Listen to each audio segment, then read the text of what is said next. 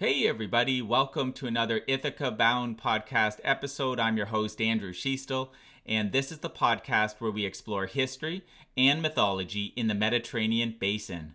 I'm joined today with Dr. James Morton for a conversation about Byzantine canon law.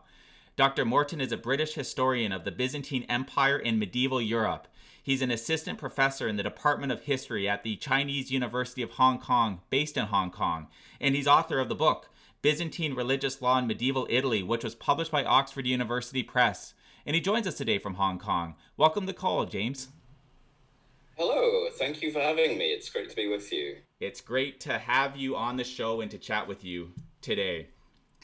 And I guess it's 8 o'clock Toronto time, as we chatted about, and it's 8 p.m. Hong, Hong, Hong Kong time, right? Yes, so it's, it's both a good morning and a good evening for me. Love it, love it. Okay, so let's start with a broad question to create some parameters for the conversation and we can work our way through the topic. What was Byzantine canon law? Uh, that's a good place to start. So, for your listeners who may have uh, heard your previous interview with Dr. David Davray, uh, you may be familiar with the answer to this question, but I'll summarize it again yeah, just please. briefly. Yep. So, Byzantine canon law is, uh, of course, the canon law of the Byzantine Empire. And uh, really, the canon law of the Byzantine Empire originally is just the canon law of the Roman Empire, because the Byzantine Empire is the medieval uh, remnant, you could say, of the ancient Roman Empire. Now, the word canon is originally a Greek word. Um, it uh, means a rule or a measure. Uh, so you can think of it as something like a, a ruler, uh, a measuring stick. So the, the canons, in inverted commas, uh, are rules or guidelines uh, for regulating the life of Christians and regulating the life of the Christian church. It's something that emerges out of uh, ancient Christianity. So originally these are basically rules or guidelines. Eventually over time they come to form the basis of a quasi legal system. I'll say more in the interview later on probably about why I, I, call it a quasi legal system rather mm-hmm. than a, a, formal one. Mm-hmm. but we can see it as the legal system of the christian church within the uh, the bounds of the roman empire. After the fall of the western roman empire um, and the the survival of the Eastern Roman Empire, which we refer to as Byzantine, this would take on the, the shape of medieval Byzantine canon law. Uh, and we can get into the question of how that differs from other kinds of medieval canon law as well later on. Now, today, of course, there are lots of different Christian denominations like the Catholic Church, the Anglican Church, the Eastern or Greek Orthodox Church. Uh, they each have their own different uh, legal systems, their own different canon laws. But in the uh, medieval period, these distinctions were still not very clearly defined. Medieval Christians still viewed themselves as broadly being part of the same church. Uh, but this was the time period in which the distinctions between what would later be called Catholic and Orthodox canon law would start to emerge. And uh, just to be clear about this, the canon law that as it developed under the Byzantine Empire would become more or less the foundation of the canon law of today's uh, Eastern Orthodox Church. Okay, you at the end there uh, pegged one of my questions, but I'll I'll ask it in, in so we can kind of uh, allow you to expand on that piece of how you know the remnants and how it's uh, been passed on uh, today. Um, I yeah, I think I think the second question I'd asked emeritus professor Davray was uh, what's the etymology of canon law? So you anticipated that that might have been the second question I was going to ask today. So you answered that. Thank you. Okay, so where and when was where and when uh, was Byzantine canon law believed or or certified to have been started? Right. So this is a very difficult question, and actually, a lot of these questions that we might naturally have about the medieval church and about medieval Christianity really don't always have such clear cut answers as we would like. And so the simple short answer to your question is we can't point to a single moment in time when Byzantine canon law began, so to speak. Byzantine canon law, in a sense, came into existence simply as Christian canon law, the canon law of the Christian church. And as I said a moment ago, it developed very gradually over time in gaining its own uh, character specific to the Byzantine Empire. But I'll start with the beginning just briefly, and we can work our way up to Byzantine canon law over time. Please. Oh, and can you so, do this? Sorry, James. Can you do this as well? Because um, I think this is going to feed into probably what you're saying. In case someone's someone's listening and saying, okay, you know, I generally know what Byzantine Empire, you know, was. Uh, but how you know there's the Roman Empire, the Byzantine. Can you try to eh, kind of envelope that piece into your answer as well, like why there was a need to uh, have a Byzantine uh, canon law, and perhaps it's it was just evolutionary. But can you try to kind of address that um, question as well? Okay. Yes. Go for it. Yeah, please. Okay, so uh, if we go back to very briefly go back to the beginning of the history of Christianity in the first century, um, this is really when we can start to see the first so-called canons or guidelines emerge for the Christian church. Ancient Christians realized at quite an early date that they needed these rules and guidelines to help manage their the affairs of their communities. Originally, this was because of the uh, the conversion of non-Jewish people to Christianity. Of course, the first Christians were Jewish, but then uh, as non-Jewish people in the Roman Empire began to convert to Christianity, they needed rules and guidelines to manage the interactions uh, and the administration of these growing Christian communities.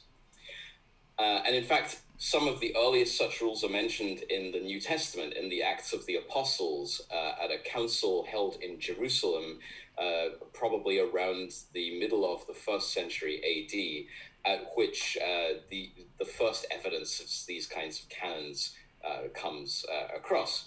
Now, the next couple of centuries of Christian history are quite unclear. So, we're talking about the first, second, and third centuries AD. Okay. This is uh, when Christianity was illegal within the Roman Empire. Uh, and of course, during this period, the Roman Empire controlled the entire Mediterranean Sea region. So Christianity is mainly spreading within the Roman Empire, to some extent uh, in East Asia and Africa as well, uh, but uh, mainly within the Roman Empire is where Christianity is spreading. So that's the region we're talking about. Now, Christianity was illegal, it was officially persecuted, so we don't have a lot of evidence for the development of their canons uh, during this time period. But there is some written evidence that survives for collections of rules or guidelines about how Christians should live their lives. So, one example I could give is the uh, a text called the Didache, which is Greek for the teaching, and this is a short collection of statements and stipulations on how Christians should live their lives. Some scholars have dated this as early as the first century AD. It may also be from the second century, so very early on. Now, of course, rules and guidelines aren't the same thing as a fully fleshed out legal system. Uh, and we can date the beginnings of Christian and thus also Byzantine canon law as a, a legal system. Uh, we can date this to the fourth century AD. Now, the fourth century AD is when Christianity becomes legalized within the Roman Empire for the first time. So, famously, the Emperor Constantine I legalized Christianity in his uh, Edict of Milan of 313. And then one of his successors, the Emperor Theodosius I, would make Christianity into the official religion of the Roman Empire in 380. So the fourth century saw Christianity gradually become first legal and then later the official state religion within the Roman Empire. And as it gained this imperial recognition and support, it obviously began to spread much more rapidly. The number of Christians increased exponentially in the fourth century. And as the number of Christian adherents increased, the complexity of the theological and administrative problems facing the Christian church also increased as well. And so it's in the fourth century that we start to see uh, so the, the first great major councils of bishops. Now, if you're not familiar with the church, bishops are kind of like the, the standard uh, leaders of local Christian communities, and collectively, the bishops of all the Christian communities throughout the world make up uh, a sort of notional collective leadership of the Christian church. Uh, this is how it's viewed in late antiquity, at least in the fourth century AD. Now, um, as theological and administrative problems started to multiply in this time period, and as uh, Christians and also Roman imperial authorities very quickly realized the need to resolve these problems, they began to assemble in councils or synods of these bishops. Uh, and of course, there are different kinds of councils. Some of them were just local regional councils, but some of them also attempted to be much more universal. In fact, they're known as universal councils, which uh, in Greek is uh, an oikoumenike synodos or an ecumenical council. It literally means a universal council. So they aspire to have all the bishops of the Christian world show up. Now, in practice, of course, it's not really all the bishops, but it's quite a lot of bishops. It's the majority of bishops mm-hmm. within the Roman Empire. And so it's believed that while these bishops are meeting together in council, they're guided by the Holy Spirit, by God, uh, who grants them divine wisdom so they are able to issue sets of canons, sets of rules and guidelines for the church, which can be seen, said to be inspired by God. Now, not all canons are inspired by God, so the local regional councils, because they only represent a small selection of bishops, they are not seen as being inspired by the Holy Spirit in the same way. Um, and then there would there are various other kinds of canons as well. Uh, it's a little bit complicated about how other sorts of texts become recognized as canons, but you could say that the core selection of the original Christian canons are these rules, these guidelines issued by uh, the ecumenical and local councils of bishops, which begin in the fourth century Roman Empire. Now, how does this become Byzantine canon law? Because so far I've just been talking about mm-hmm. the Roman Empire. Mm-hmm. Well, the late fourth century is when most historians would traditionally date the emergence of what we call the Byzantine Empire. For those of you who might not be familiar with what the Byzantine Empire is, this is not a uh, a historically accurate term. It's an, an anachronism. Uh, it is a, a, term that was created in the modern period, in the 16th century, in fact, to describe effectively the eastern half of the Roman Empire in the Middle Ages. So this is from the late 4th century to 1453. So mm-hmm. uh, this was the mostly Greek speaking half of the Roman Empire. Um, after the, the division of the Roman Empire into western and eastern halves in the in the year 395. The eastern half had its capital in the city of Constantinople, of course, founded by Constantine, the emperor who legalized Christianity.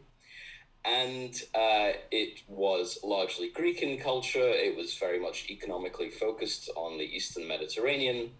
And in the fifth century, when the Western Roman Empire uh, was, um, well, you could say when it collapsed, uh, and was either uh, conquered by or transformed into a series of so called barbarian kingdoms, the Eastern Roman Empire continued to exist with its capital in Constantinople and its main spoken language being Greek. And so, after the fourth and fifth centuries, we traditionally refer to this as the Byzantine Empire because the name, the original name of the city of Constantinople before it became Constantinople was Byzantium, hence Byzantine. So when we talk about Byzantine canon law, what we're talking about is the canon law of this early uh, early Christian church in the Roman Empire as it developed in the medieval Eastern Roman Empire as it evolved within the Byzantine Empire. Excellent uh, answer, and thank you for expanding on all that, James. So, the canon law before then to clarify one one point and then we can work our way you know after it's split the the west and the east. Before that split any canon law would would it be considered all from the roman church at that point? Ah well this is a good question because the term roman church in this early period did not mean the same thing as what it means today. Mm-hmm. uh, so it the term Roman church in this early period literally referred to the church within the city of Rome. Mm-hmm. There was no concept of yet of Rome being uh, emblematic of universal Christianity. There was no concept yet that um, the whole church throughout the world could be considered Roman or Roman Catholic. Uh, people would generally refer to the church as the uh, what they would say is the the uh, Holy Catholic and Apostolic Church. If you want to give it its full title, this is what is written mm-hmm. in the Nicene Creed, the um, early fourth century statement of Christian belief. So it was seen as Catholic, which uh, literally is, is actually another way of saying universal. Um, so it's like the word ecumenical I mentioned earlier. Catholic, it's a Greek word meaning throughout the whole, so throughout the whole world. Um, and apostolic in the sense that it was founded by the apostles of Jesus Christ. Now, the concept of a quote unquote Roman church, uh, particularly in, in its form as uh, the Roman Catholic Church that we know it today, uh, this is uh, an idea that developed much later on in the Middle Ages and really in the early modern period to some extent. So really, it's best in this early period when we're talking about you know, the Roman Empire, the fourth, fifth centuries AD. Try not to think in terms of Roman or Orthodox or anything like that. Really, just try to think of it as the Christian church. Those divisions will start to emerge, but they're, they're not there quite yet. Okay, and one of the, the reasons I asked that was you mentioned the meetings, the the, the synods that synods that uh, occurred. Was there early signs of Rome posturing their position in those meetings prior to the split? Because uh, for some reason, like Apostle Peter went to Rome originally. Yes, so that is the, the traditional story, or you, some people might say legend that the Apostle Peter was the, the first bishop of Rome.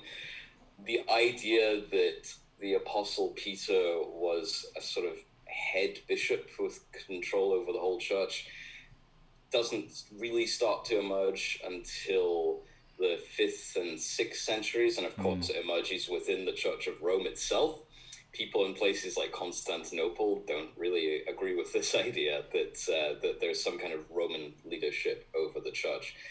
So the first time that uh, the idea of Rome asserting itself, the first time that this becomes a significant issue in uh, the ecumenical councils is in the fifth century AD. So before the the final collapse of the Western Roman Empire, but not long before, really just a couple of decades before.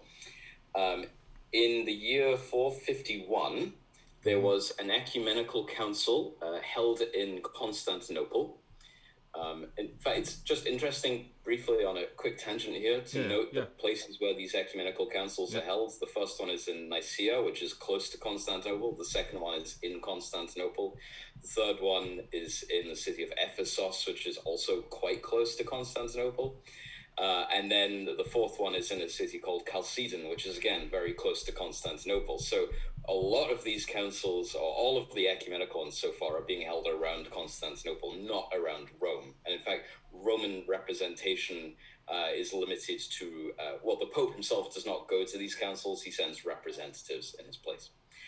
But at the uh, uh, Fourth Ecumenical Council, this council in Chalcedon in 451, there is a very controversial canon which is issued, which is Canon 28 um, and I can briefly just quote uh, from some of this mm-hmm. to yeah, g- give you an idea of why this is a controversial canon. Um, the canon reads that the fathers rightly granted privileges, so privileges of law, legal status, or honor, to the throne of Old Rome. That means to the papacy, basically, to the bishop of the original, the original city of Rome itself, because it was the imperial city. And the 150 most religious bishops uh, motivated by the same consideration. Uh, this is the 150 most religious bishops who are gathered now at Chalcedon um, in 451. Mm-hmm. Um, they have decided to give equal privileges to the most holy throne of New Rome. And New Rome, of course, is Constantinople, the, the capital of the Eastern Roman Empire. So this canon of Chalcedon tries to put um, Constantinople on an equal footing in terms of what, what they call privileges. It's very questionable what that actually means, of course. Um, but it gives equal privileges to Constantinople as it does to Rome. And this is controversial because the Romans feel that their church is the most important within the empire.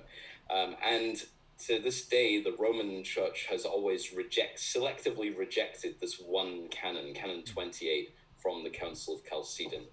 So this happened at an early date, but we're still not quite yet at the point where the popes of Rome are trying to assert total leadership over the church. And we're still not yet at a point where the question of legal primacy or jurisdictional primacy like whether that belongs to all the bishops of the church collectively, or just to the Bishop of Rome, or just to the Bishop of Constantinople, or some combination of those. Yeah, and I presume the Roman Church uh, wouldn't would not have been in agreement with that particular canon, um, especially if you said that today they still haven't fully acknowledged um, its its uh, veracity. Um, but would they have been present in that council meeting at that time? they would have had uh, representatives of okay. the Roman Church, and in fact, this uh, this particular canon um, was rejected by the representatives. If I am remembering off the top of my head, uh, the, there were later canons of other councils, uh, particularly. Let me think now. I believe it's the Council of Trullo as well. Uh, the the entire Council of Trullo. This is in six ninety two. Mm-hmm. Um, would actually be completely rejected by the Roman Church. But at this early date, um, the the Roman Church does have representatives present on behalf of the Pope at the Council of Chalcedon, uh, but they're not willing to actually accept this one particular canon. Yeah. Okay. Understood. Yeah, it's kind of visualizing. It's a meeting where people are voting, kind of thing on stuff. Okay. Um, we can talk about the question of how the how if there was voting that happened as well. Was there voting uh, that happened? was there voting? Um, sort of. yes, there, there, was voting, but it has to be there has to be consensus. Uh, so it you couldn't pass something simply by a majority. There had to be complete, full agreement hmm. among all bishops. And of course, the way that the textual sources present uh, present it to us, it seems like it sounds like the bishops always came to agreement on everything, except in this one particular case, interestingly, where uh, this one canon was rejected by the by the papacy, um, but people were more or less able to ignore that for a few centuries. Uh, but in principle, all the bishops were supposed to agree with each other and come to a consensus decision. In practice, we can only speculate, but it seems very likely that there would have been some uh, pressure exerted on people who were less than willing to agree to things because it's important to note that particularly at these early ecumenical councils, um, it would not just have been a council of bishops, although they would be the main people present. The Roman emperors themselves would actually have been in attendance for at least some of the sessions of these councils. And quite possibly they might have brought some of their imperial guardsmen along with them just to remind everybody who is in charge. Okay, so post 395, let's talk about that. How were Byzantine canon laws created? Well, in much the same way as they had been pre 395, uh, they continued to hold uh, ecumenical and local regional councils. It's worth noting as well that this is not just within the realm of the Eastern Roman Empire or the Byzantine Empire that this happened.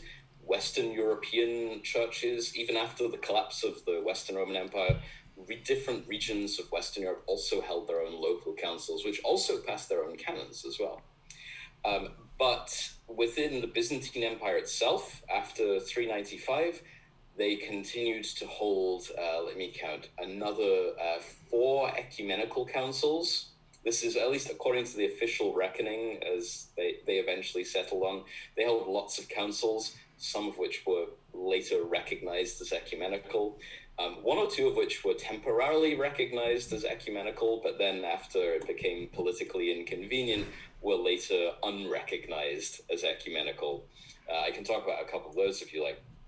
But um, in total, the, the Byzantines came to recognize seven ecumenical councils, the last of which was in the year 787. This was the Second Council of Nicaea.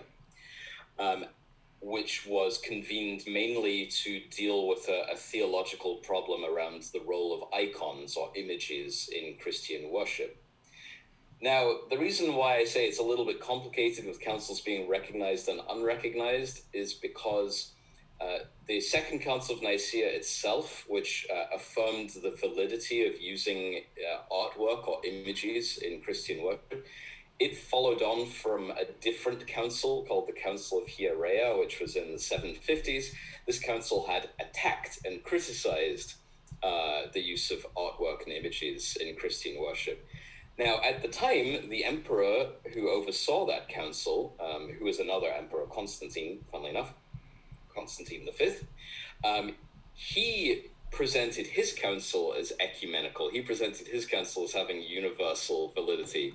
But then later on, when it was overturned by the Second Council of Nicaea, it was no longer recognized as being universal. So there's a there's a certain degree of retrospectiveness to what is valid and what isn't valid. Um, so these are the, the main seven ecumenical councils. There were actually a couple more councils in the, the ninth and uh, well in the ninth century, uh, but they were not actually recognized as ecumenical in the end. There were a few more local councils as well. Um, something I haven't mentioned yet, which I should also mention, mm-hmm. is that in addition to canons issued by councils, uh, also the sayings of extremely authoritative church fathers. So this is these are from the writings that we know as patristic writings because they're patristic. They're written by church fathers from the Latin word pater for father. Um, so these are particularly authoritative figures, mostly in the fourth and fifth centuries, but there are some from other centuries as well. Uh, very famous authoritative Christian figures who had influential writings, uh, and a lot of the time, short excerpts or quotations were taken from their writings and actually kind of turned into canons or recognized as canons. So the sayings of these influential Christian church fathers also, some of them entered the, the corpus of canon law as well. There is no equivalent in Byzantium to the, the papal decrees that emerge in the medieval West. So the Patriarch of Constantinople, uh, Patriarch is basically, in this case, just a fancy way of saying the Bishop of Constantinople. Um, he is I suppose you could say the closest parallel that the Byzantine Church has to the Roman Pope, but he's still not exactly the same because he doesn't have the same level of authority within the Byzantine Church that the Pope does within the Western Church. He does issue decrees and rulings and interpretations, but none of those are ever recognized as being canons uh, of the same stature as the canons of the Church Fathers or the ecumenical councils. So we can um, more or less say that by the end of the ninth century, the corpus of Byzantine canon law more or less became complete, though there were no further ecumenical councils after this point. At least, no further ecumenical councils that were generally recognized as being ecumenical and are still recognized to this day. So, these ecumenical councils um, that were meeting, was it only the churches in the eastern half of the empire that were meeting? Yes. So, as a general rule, of course, they aim for universality. They ideally they would like to get all the bishops in all the world to be able to attend. Uh, in practice, though, they are there are projects that are often sponsored by, or almost, they're always sponsored by the emperors of Constantinople, by the Eastern Roman emperors or the Byzantine emperors. And in practice, while they would have liked to be able to draw bishops from outside the empire, it was generally very difficult to do so, either because those bishops were impossible, maybe they lived in in other states that were hostile to the Byzantine Empire and would not permit them to travel, or because those bishops themselves were unwilling to travel. So a lot of Western bishops, of course, fell into this category. Bishops from Western Europe who were not under Byzantine rule didn't really fancy the idea of going to Byzantine ecumenical councils.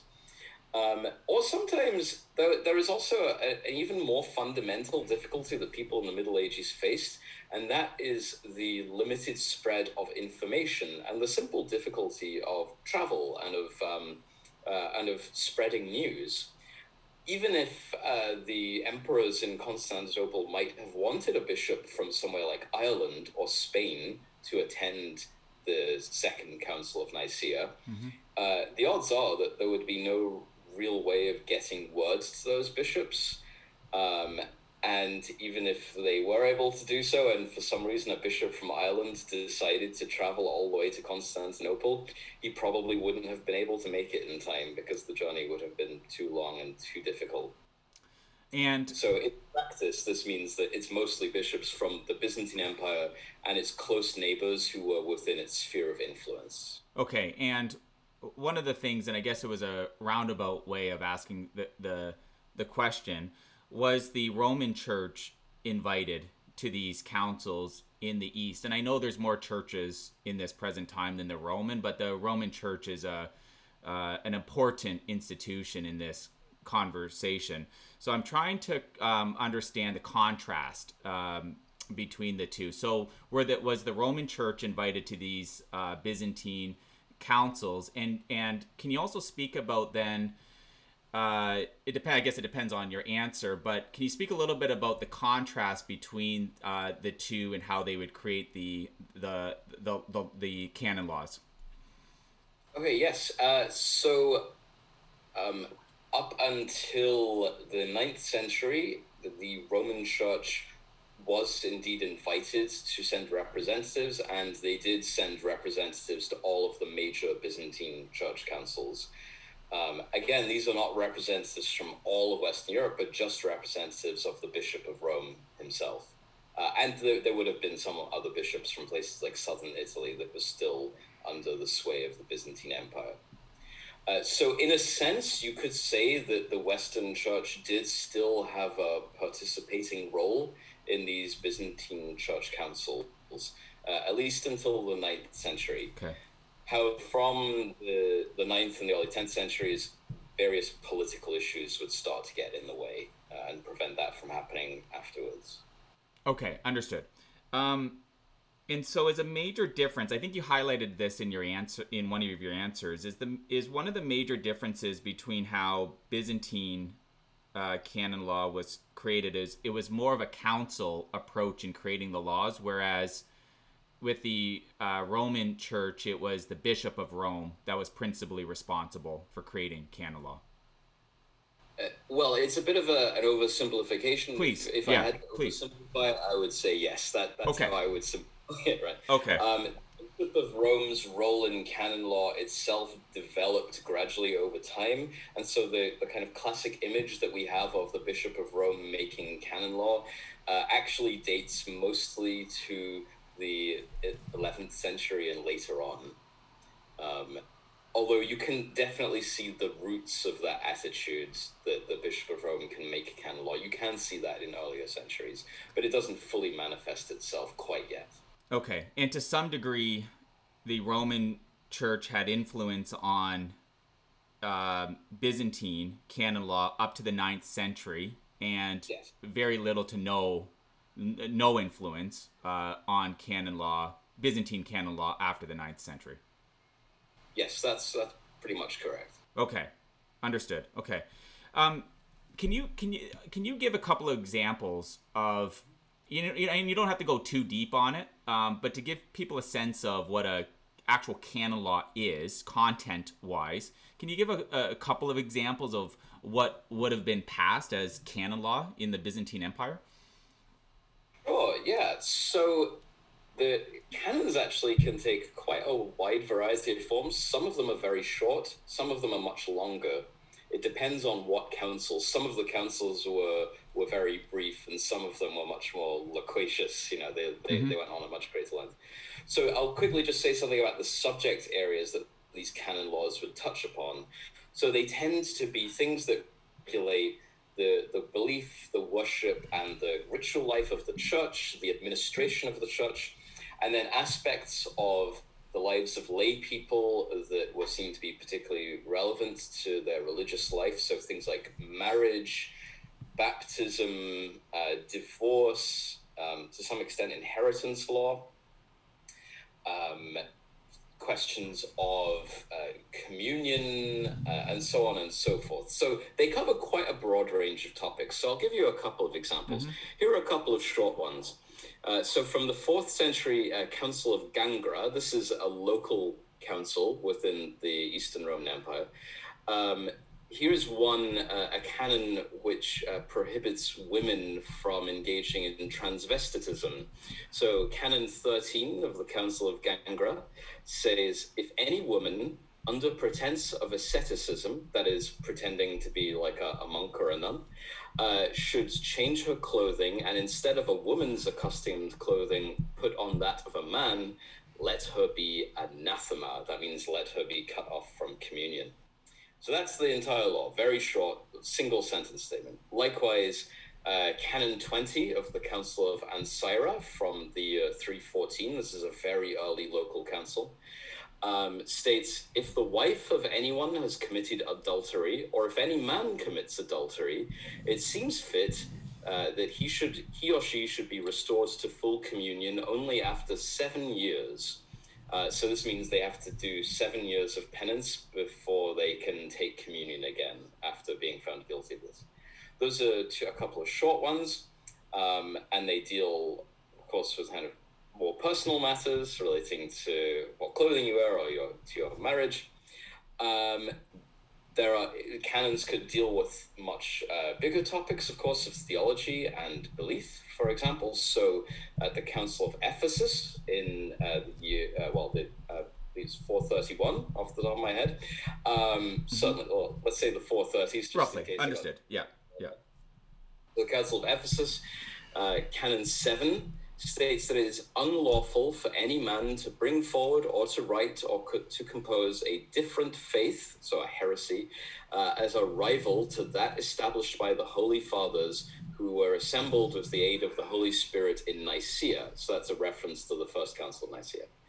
But those who shall dare to compose a different faith or to introduce or offer it to persons desiring to turn to the acknowledgement of the truth, whether from heathenism or from Judaism, so that's if someone teaches, if there's someone who wants to convert to Christianity and someone teaches them the wrong version of Christianity, um, this person shall be deposed if they be bishops or clergymen. Um, and if they are lay people, then they should be anathematized or excommunicated. Uh, that's a longer one. Uh, some of them deal with topics like uh, fasting and diet.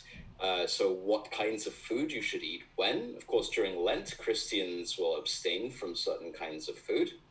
Um, so, Canon 56, for example, of the Council of Trullo, states, uh, and this is from uh, the 7th century, states um, We have learned that in the regions of Armenia and in other places, certain people eat eggs and cheese on the Sabbaths uh, and the Lord's days of the Holy Lent. It seems good, therefore, that the whole Church of God, which is in all the world, should follow one rule and keep the fast perfectly.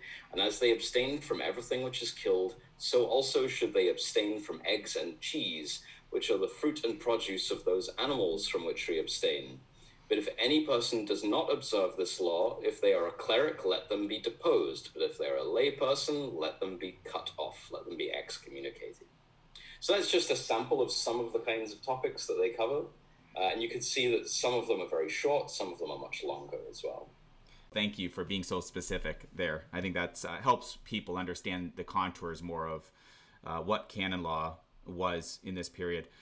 Um, how can you speak about how canon laws were disseminated and enforced?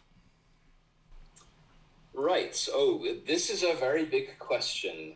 I I'll stop. The, the this question of dissemination is actually quite complicated, so I'll come to that 2nd mm-hmm. if that's all right. Yep. I'll start with the question of enforcement. So it's important to bear in mind with uh, the the nature of these laws that this is not like a kind of ecclesiastical criminal law. Uh, none of these laws, none of their their penalties that they prescribe for offenders involve sending people to jail or torturing them or executing them.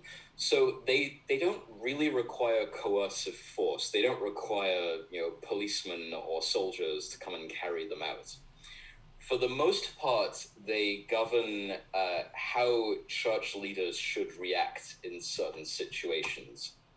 Uh, so, for example, you, as you could see from some of those cases I just read out there, a lot of the, the penalties that they prescribe are things like excommunication. So, to enforce excommunication, of course, all that has to happen is a bishop says to you know, the priest in his diocese, this person has been excommunicated for three years. Make sure you don't give them communion for three years. You know, um, or if it's something like uh, a, a, priest has committed uh, an offense that requires him to be deposed, the bishop just says that he just deposes him. The, the person is no longer a priest.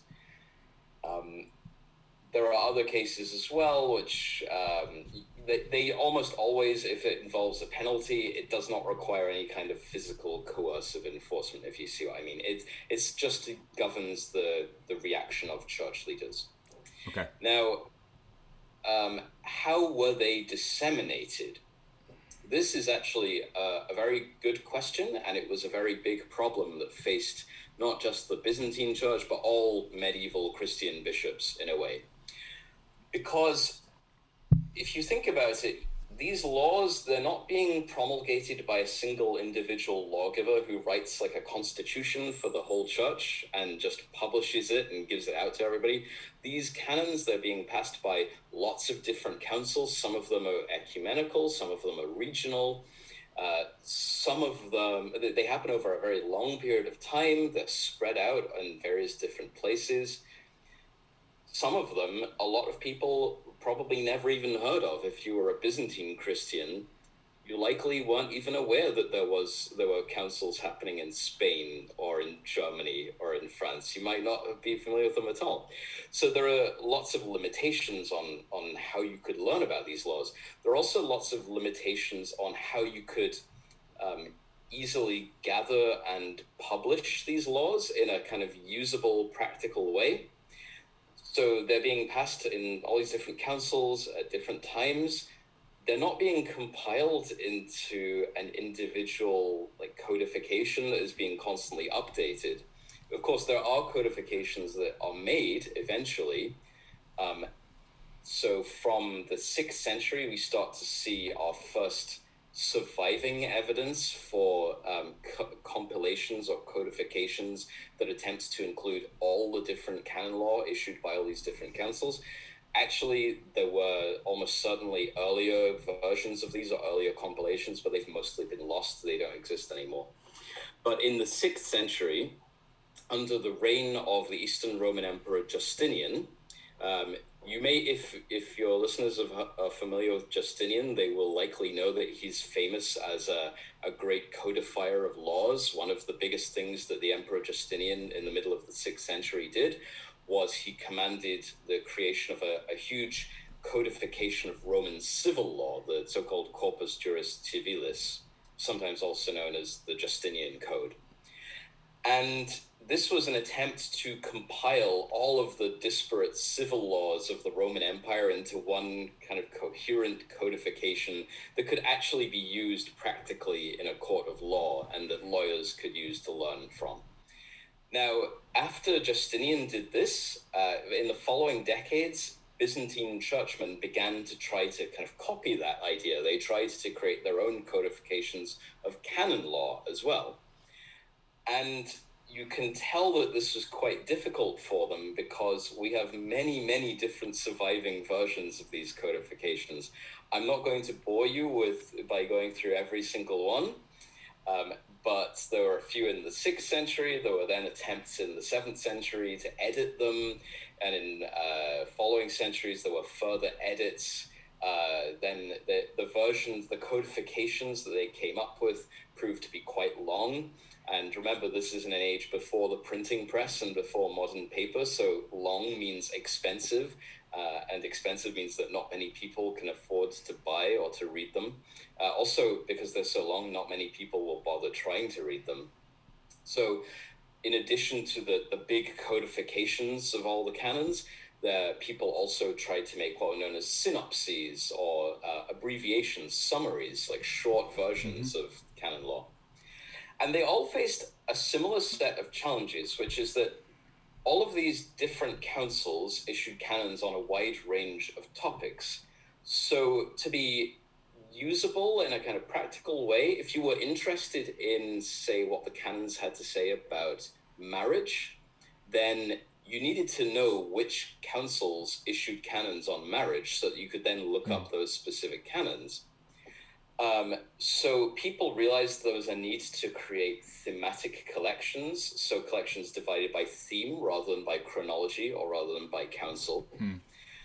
But then the problem with that is that if you wanted to find out what did the canons of the Council of Sardica, let's say, what were they about, mm-hmm.